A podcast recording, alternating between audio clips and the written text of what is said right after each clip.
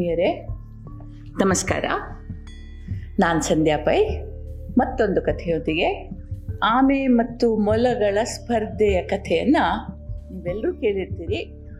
ಆದರೆ ಈ ಕಥೆ ಆಮೆ ಮತ್ತು ಮೊಲಗಳ ಓಟದ ಸ್ಪರ್ಧೆಯ ಕಥೆಯಾಗಿದ್ದರೂ ಕೂಡ ಒಂದು ವಿಭಿನ್ನ ದೃಷ್ಟಿಕೋನದಿಂದ ಅದನ್ನು ಕಂಡ ಕಥೆ ಮ್ಯಾನೇಜ್ಮೆಂಟ್ ದೃಷ್ಟಿ.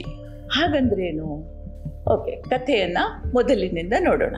ಒಂದಾನೊಂದು ಸಲ ಆಮೆ ಮತ್ತು ಮೊಲದ ಮಧ್ಯೆ ಓಟದ ಸ್ಪರ್ಧೆ ನಡೆಯುತ್ತಂತೆ ಸಮಾನರಲ್ಲಿ ಸ್ಪರ್ಧೆ ನಡೆದರೆ ಅದಕ್ಕೊಂದು ಅರ್ಥ ಇರುತ್ತೆ.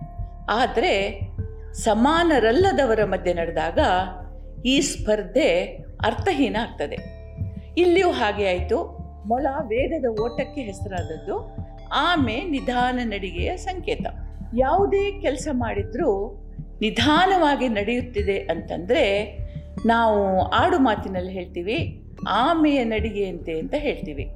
ಇದು ಸಾಂಕೇತಿಕವಾಗಿ ನಿಧಾನಗತಿಯನ್ನು ಹೇಳುವ ಒಂದು ಪದ್ಧತಿ. ಈ ಕಥೆಯಲ್ಲಿ ನಿಗದಿತ ದಿನ ಕಾಡಿನ ರಾಜ ಸಿಂಹದ ಉಪಸ್ಥಿತಿಯಲ್ಲಿ ಹಾಗೂ ಉಸ್ತುವಾರಿಯಲ್ಲಿ ಸ್ಪರ್ಧೆ ಶುರುವಾಯಿತು. ಶುರುವಾದ ಸಂಕೇತ ಬರ್ತಾ ಇರೋ ಹಾಗೆ ಮೊಲ ಬಿಟ್ಟ ಬಾಣದಂತೆ ಓಡಿತಂತೆ. ಸುಮಾರು ಹೊತ್ತಿನ ನಂತರ ತನ್ನ ಪ್ರತಿಸ್ಪರ್ಧಿ ಎಲ್ಲಿದೆಯೋ ನೋಡೋಣ ಅಂತ ಹೇಳಿ ಒಂದು ಕ್ಷಣ ತಿರುಗಿ ನೋಡಿದರೆ ಆಮೆಯ ಸುಳಿವೇ ಇಲ್ಲ. ಓ, ಬಹುಶಃ ಶುರು ಮಾಡಿದ ಕಡೆನೇ ಇರಬೇಕು. ಸ್ವಲ್ಪ ಹೊತ್ತು ವಿಶ್ರಮಿಸಿ ಮತ್ತೆ ಮುಂದುವರ್ಸೋಣ ಓಟವನ್ನು ಅಂತ ಹೇಳಿ ಮೊಲ ಒಂದು ಮರದ ನೆರಳಿನಲ್ಲಿ ಮಲಗಿ ನಿದ್ದೆ ಹೋಯಿತು. ಯಾಕೆ ಅಂತಂದರೆ ಏನಾದರೂ ವಿಜಯ ತನ್ನದೇ ಎಂಬ ಅತಿಯಾದ ಆತ್ಮವಿಶ್ವಾಸ ಅದಕ್ಕಿತ್ತು. ಅಡ್ಡಾಗ್ತಾ ಇರೋ ಹಾಗೆ ಗಾಢ ನಿದ್ದೆ ಬಂತು. ಇತ್ತ ಆಮೆ ಒಂದು ಕ್ಷಣವೂ ವ್ಯರ್ಥ ಮಾಡದೆ ತನ್ನಿಂದ ಸಾಧ್ಯವಾದಷ್ಟು ವೇಗದಲ್ಲಿ ಓಡಿ ಗುರಿ ಮುಟ್ಟಿತು. ಮೊಲಕ್ಕೆ ಎಚ್ಚರ ಆಗುವಾಗ ಆಮೆ, ವಿಜಯಿ ಅಂಥೇಳಿ ಘೋಷಿಸಿ ಆಗಿತ್ತು. ಇಲ್ಲಿಗೆ ಈ ಇಸೋಪನ ದೃಷ್ಟಾಂತ ಕತೆ ಮುಗಿತದೆ. ಈ ಕಥೆಯನ್ನು ಹೇಳಿದವನು ಇಸೋಪ ಅಂತ ಹೇಳ್ತಾರೆ. ಇರಲಿ. ಆದರೆ ನಮ್ಮ ಕಥೆ ಇಲ್ಲಿಂದ ಶುರುವಾಗುತ್ತೆ. ಆಮೆ ವಿಜಯಿಯಾದ ಸುದ್ದಿ ಬರ್ತಾ ಇರೋ ಹಾಗೆ ಮೊಲಕ್ಕೆ ಭಾರಿ ಅವಮಾನ ಇತ್ತು ಮುಂಬರುವ ಜನಾಂಗ ತನ್ನನ್ನು ತೀರಾ ಕೀಳಾಗಿ ಕಾಣ್ತದೆ. ಆಮೆಯಂಥ ನಿಧಾನಗತಿಯ ಪ್ರಾಣಿಯಿಂದ ಸೋಲು ಕಂಡ ವೇಗದ ಓಟಗಾರ ಅಂತೇಳಿ ತನ್ನ ಹೆಸರು ಪಠ್ಯ ಪುಸ್ತಕಗಳಲ್ಲಿ ದಾಖಲಾಗ್ತದೆ. ಅಂತೆಲ್ಲ ಚಿಂತೆ ಮಾಡಿ ಚಿಂತೆ ಮಾಡಿ ಹಣ್ಣಾಗಿ ಹೋಯಿತು. ಕಡೆಗೆ ಒಂದು ದಿನ ಸಿಂಹರಾಜನ ಮುಂದೆ ನಿಂತು ತನ್ನ ದುಃಖ ಹೇಳಿಕೊಂಡು ಹೇಗಾದರೂ ಮಾಡಿ, ಈ ಕೆಟ್ಟ ಹೆಸರು ಅಳಿಸಾಕಬೇಕು ಅಂತ ಹೇಳಿ ಮತ್ತೊಂದು ಸಲ ಸ್ಪರ್ಧೆ ಏರ್ಪಡಿಸಬೇಕು ಅಂತ ಹೇಳಿ ಬೇಡ್ಕೊಳ್ತು. ಸಿಂಹಕ್ಕೂ ಪಾಪ ಅನ್ನಿಸ್ತು.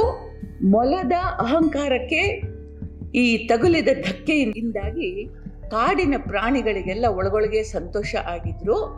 ಸಿಂಹ ಮಾತ್ರ ಇದರ ದುಃಖ ನೋಡಿ ಕರಗಿತು. ಸರಿ ಇನ್ನೊಂದು ಸಲ ಸ್ಪರ್ಧೆ ಮಾಡೋಣ ಅಂತ ಹೇಳ್ತು. ಮತ್ತೆ ತಯಾರಿ ನಡೀತು. ಈ ಸಲದ ಸ್ಪರ್ಧೆ ನಡೆಯುವಾಗ ಮೊಲ ನಿದ್ದೆ ಮಾಡಲಿಲ್ಲ. ಒಂದೇ ಉಸಿರಲ್ಲಿ ಓಡಿ ಗುರಿ ಮುಟ್ಟಿ ವಿಜಯಿ ಆಯಿತು. ಸರಿ, ಇಲ್ಲಿ ಒಂದು ನೀತಿ ಇದೆ. ಒಮ್ಮೆ ಒಂದು ಕೆಲಸದಲ್ಲಿ ಸೋಲು ಕಂಡ್ರೆ ಹಿಡಿದ ಕೆಲಸವನ್ನು ಬಿಡಬಾರ್ದು, ಮತ್ತೆ ಪ್ರಯತ್ನಿಸಬೇಕು. ಪೂರ್ತಿಯಾಗಿ ಆ ಕೆಲಸದಲ್ಲಿ ತೊಡಗಿಸಿಕೊಂಡಾಗ ಜಯ ಸಿಗುವುದರಲ್ಲಿ ಸಂದೇಹವೇ ಇಲ್ಲ ಅನ್ನೋದು ಇಲ್ಲಿಯ ತನಕ ನಡೆದ ಸ್ಪರ್ಧೆಯ ಯಶಸ್ಸಿನ ಗುಟ್ಟಿನ ಕತೆ. ಆದರೆ ಕಥೆ ಇಲ್ಲಿಗೆ ಮುಗಿಲಿಲ್ಲ. ಮುಂದೇನಾಯ್ತೋ ನೋಡೋಣ. ಈವಾಗ ದುಃಖ ಪಡುವ ಸರದಿ ಆಮೆಯದಾಯಿತು. ಛೆ ಎಂಥ ಒಳ್ಳೆ ಹೆಸರು ಬಂದಿತ್ತು. ವೇಗದ ಓಟಗಾರನನ್ನು ಸೋಲಿಸಿದ ನಿಧಾನಗತಿಯ ಆಮೆ ಅಂತ ತನ್ನ ಹೆಸರು ಮುಂಬರುವ ಜನಾಂಗದ ಮನೆಯಲ್ಲಿ ಶಾಶ್ವತವಾಗಿರ್ತಿತ್ತು. ಈ ಮೊಲದಿಂದ ಅದಕ್ಕೆ ಧಕ್ಕೆ ತಗಲಿತು. ಅಂತ ಸಿಂಹರಾಜನ ಮೇಲೆ ಕೂತು ಕಣ್ಣೀರಿಟ್ಟು ಹೇಗಾದರೂ ಮಾಡಿ ತನ್ನನ್ನು ಮತ್ತೊಮ್ಮೆ ಜಯಶಾಲಿ ಆಗೋ ಹಾಗೆ ಮಾಡಬೇಕು ಅಂತೇಳಿ ಗೋಗೆರೆಯಿತು ಸಿಂಹ ಪುನಃ ಕರಗಿತು, ಆಯ್ತಪ್ಪ, ಇದು ಕಡೆಯ ಸ್ಪರ್ಧೆ. ಇನ್ನು ಮುಂದೆ ನಾನು ಇನ್ ಈ ಸ್ಪರ್ಧೆಗೆ ಉತ್ತೇಜನ ಕೊಡೋದಿಲ್ಲ ಈ ಸಲ ನಡೆಯುವ ಸ್ಪರ್ಧೆಯನ್ನು ನಾನೇ ನಿರ್ಧರಿಸ್ತೀನಿ ಅಂತ ಹೇಳಿ ಸಿಂಹ ಸ್ಪರ್ಧೆಗೆ ತಯಾರು ಮಾಡ್ತು. ಅದು ಓಡಬೇಕಾದ ಹಾದಿಯನ್ನು ಕೊನೆಯ ಗಳಿಗೆ ವರೆಗೆ ಸ್ಪರ್ಧಿಗಳಿಗೆ ತಿಳಿಸಲಾಗಲಿಲ್ಲ. ಕಡೆ ಗಳಿಗೆಯಲ್ಲಿ ಸ್ಪರ್ಧೆ ಶುರುವಾಯಿತು. ಇಬ್ಬರು ಓಡ್ಲಿಕ್ಕೆ ಶುರು ಮಾಡಿದರು. ಮೊಲ ಹಿಂದಿನ ತಪ್ಪಿನಿಂದ ಕಲಿತ ಪಾಠದಿಂದ ಒಂದೇ ಸಮನೆ ಗುರಿಯತ್ತ ಓಡಿತು. ಮುಕ್ಕಾಲು ಹಾದಿ ಕ್ರಮಿಸಿ ತಟ್ಟಂತ ನಿಲ್ತು. ಯಾಕೆ ಗೊತ್ತಾ? ದಾರಿಯಲ್ಲಿ ತುಂಬಿ ಹರಿಯುವ ತೊರೆ ಒಂದು ಕಂಡಿತು. ಮೊಲಕ್ಕೆ ಈಜು ಬರೋದಿಲ್ಲ. ಇಷ್ಟರಲ್ಲಿ ಅದು ಏನು ಮಾಡೋದು ಅಂತ ಆಲೋಚನೆ ಮಾಡುವಷ್ಟರಲ್ಲಿ ಆಮೆ ಹಿಂದಿನಿಂದ ಬಂದು ನೀರಿಗೆ ಇಳಿದು ಈಜಿ, ಗುರಿ ಮುಟ್ಟಿ, ವಿಜಯಿ ಅಂತ ಘೋಷಿಸಲ್ಪಟ್ಟಿತು. ಮೊಲ ಆಲಸ್ಯದಿಂದ ಅಲ್ಲ ನೆಗ್ಲಿಜೆನ್ಸಿಂದ ಅಲ್ಲ, ಪ್ರತಿಕೂಲ ಪರಿಸ್ಥಿತಿಯಿಂದ ಸೋತೋಯ್ತು. ಇಲ್ಲಿ ಒಂದು ನೀತಿ ಇದೆ. ಸೋಲೊಪ್ಪದೆ ಮುನ್ನಡೆಯಬೇಕು ಆದರೆ ಶಕ್ತಿಯಿಂದ ಸಾಧಿಸಲಾಗದ್ದನ್ನು ಯುಕ್ತಿಯಿಂದ ಸಾಧಿಸಬೇಕು ಅಂದು ಈ ಭಾಗದ ಕಥೆಯ ನೀತಿ. ಸರಿ, ಮೊಲ ಮತ್ತೆ ಸಿಂಹದ ಹತ್ರ ಹೋಯಿತು. ಮತ್ತೊಮ್ಮೆ ಸ್ಪರ್ಧೆ ಆಗಬೇಕು. ಈ ಸಲ ಗೆಲ್ದಿದ್ರೆ ನಾನು ಇದ್ದು ಸತ್ತ ಹಾಗೆ ನಾನು ಆತ್ಮಹತ್ಯೆ ಮಾಡ್ಕೊಳ್ತೀನಿ ಅಂತ ಹೇಳಿ ಹೆದರಿಸ್ತು. ಈ ಸ್ಪರ್ಧೆಯಲ್ಲಿ ಗೆದ್ದವನು ಅಂತಿಮವಾಗಿ ವಿಜಯಿ ಅಂತ ನಿರ್ಧರಿಸು. ಯಾವ ಕಾರಣಕ್ಕೂ ಸ್ಪರ್ಧೆ ಮತ್ತೆ ನಡೆಸು ಅಂತ ಕೇಳೋದಿಲ್ಲ ಅಂತೆಲ್ಲ ಹೇಳಿ ಸಿಂಹ ಕೂಡ ಈ ಶರ್ತಗಳನ್ನು ಹಾಕಿತು ಈ ಸಲ ನಿಯಮದಂತೆ ಹತ್ತು ನಿಮಿಷದಲ್ಲಿ ಗುರಿ ಮುಟ್ಟುವವ ಗೆದ್ದ ಮತ್ತು ದಾರಿ ಹಿಂದಿಂದೇ ದಾರಿ ಮಧ್ಯದಲ್ಲಿ ತೊರೆಯೂ ಬರ್ತದೆ ಅಂತ ಶರ್ತ್ ವಿಧಿಸಲಾಯಿತು. ಸರಿ, ಯಾಕೆಂದ್ರೆ ಈ ಹತ್ತು ನಿಮಿಷದ ಹಾದಿಯಲ್ಲಿ ಇಬ್ಬರು ಖಂಡಿತ ಸೋಲೋದಿತ್ತು.